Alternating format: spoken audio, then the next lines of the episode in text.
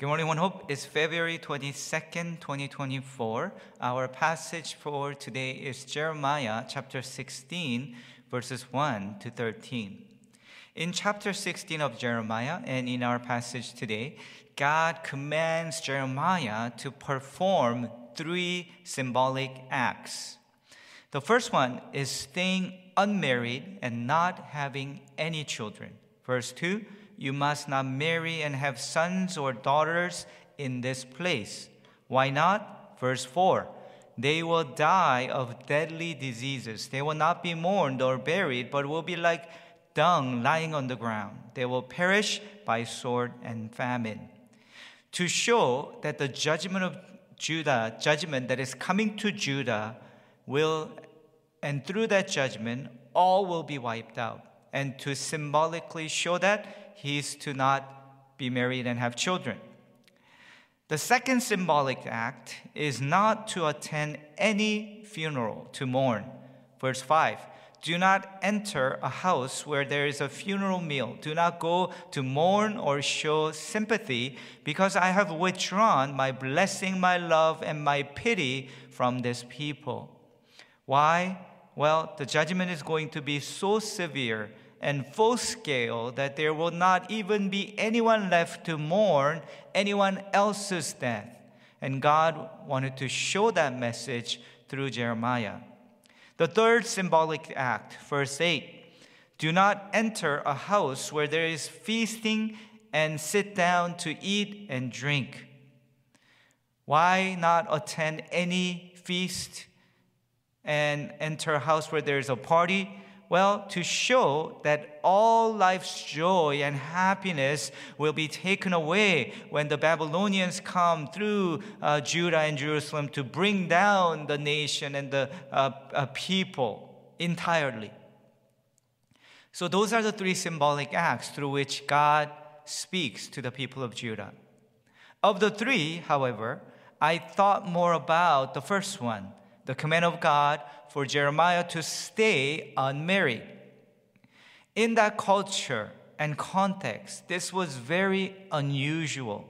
For those who didn't know this was a symbolic act, how would they have responded to Jeremiah?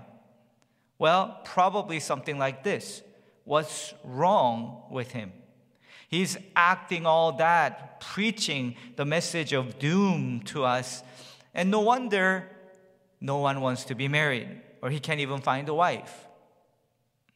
But then, what if they knew that this was a so called symbolic act?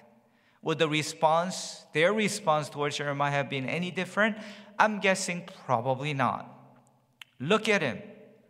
I knew there was something wrong with him. He's acting all that, preaching the message of doom, and he claims that this is a symbolic act, but no wonder he can't even find a wife. This symbolic act and the picture we see of Jeremiah brought me back to a number of young adults in church who are unmarried. I served them for many years, and I know for this for a fact because I've uh, I heard from them on many occasions, or I felt them and how they're feeling in their hearts. Most, if not all, want to get married, but have not found the one yet.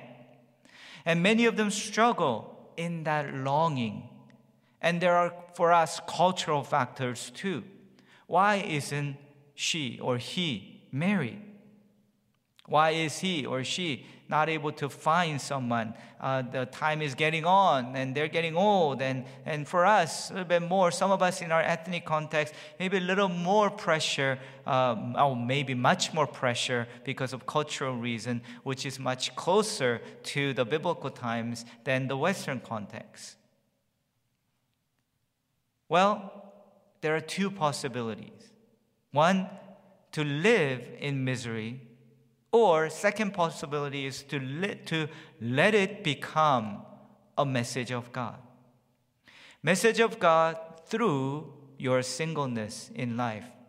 It will not be forever. You will not be like Jeremiah. It'll be for a time.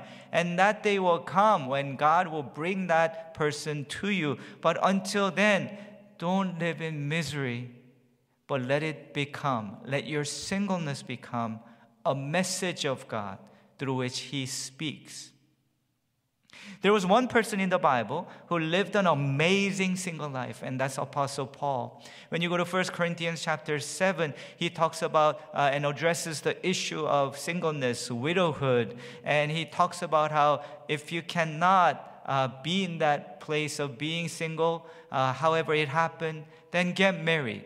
Don't be burned, uh, don't burn in, in, in flames of desire. But as for me, I am unmarried and I'm completely fine. And I wish all of you, and my personal preference, he says, that you would be unmarried. But if you cannot and you're not called to it like me, then go ahead and get married. That's what Apostle Paul says. And through him, I feel that God has left a beautiful picture of Christian singleness, whether you are called to it for life or just for a season or for a period. Paul became a message of a person, a believer, who completely lived for God, was completely satisfied in his relationship with God and in his calling that he did not see a need to be married. And he was totally okay staying unmarried. In some ways, now that I've been married for many years, it's not that being unmarried is uh, is inferior, but I do, to one sense, see that this life that Paul lived in many ways could be said to be superior. Superior life that many of us cannot live. And yes, I know marriage is God's plan and design, and all of us, most of us who are now called to singleness, should be married. So I'm saying this more like Paul as a personal opinion that because more I come to know God, I also begin to have this longing to perhaps live like Apostle Paul. I would love to be able to do it too. Live my life where I only have God, and that's more than okay, and it's totally okay. I wish I could do that too. There's that desire, even though I'm not called right now to singleness. So, friends, what is the situation that you are in? Depending on how you respond, it could become a misery or a message. Depending on how you respond, you could become a stage curtain withdrawn and drawn down with the lights out and hiding the stage or you could become a, a, stage curtain withdrawn wide open to showcase the beauty and the glory of our God. Here, I'm not talking about creating situations of suffering for yourself when it's not there. I am talking about, however, situations that you are already in. I'm also not talking about just heavy, difficult, deep hardship but I'm I am talking about the same type of small hardships that you and I and the people out there in the world go through. Something that all of us go through. And we all respond the same way. But depending on how you respond, and if you respond differently, you can become, you can bring God's message to them. So here is today's takeaway become God's message. I see our One Hope people go through different hardships in their life. I bring the word of God and message to them, and they respond to God's message.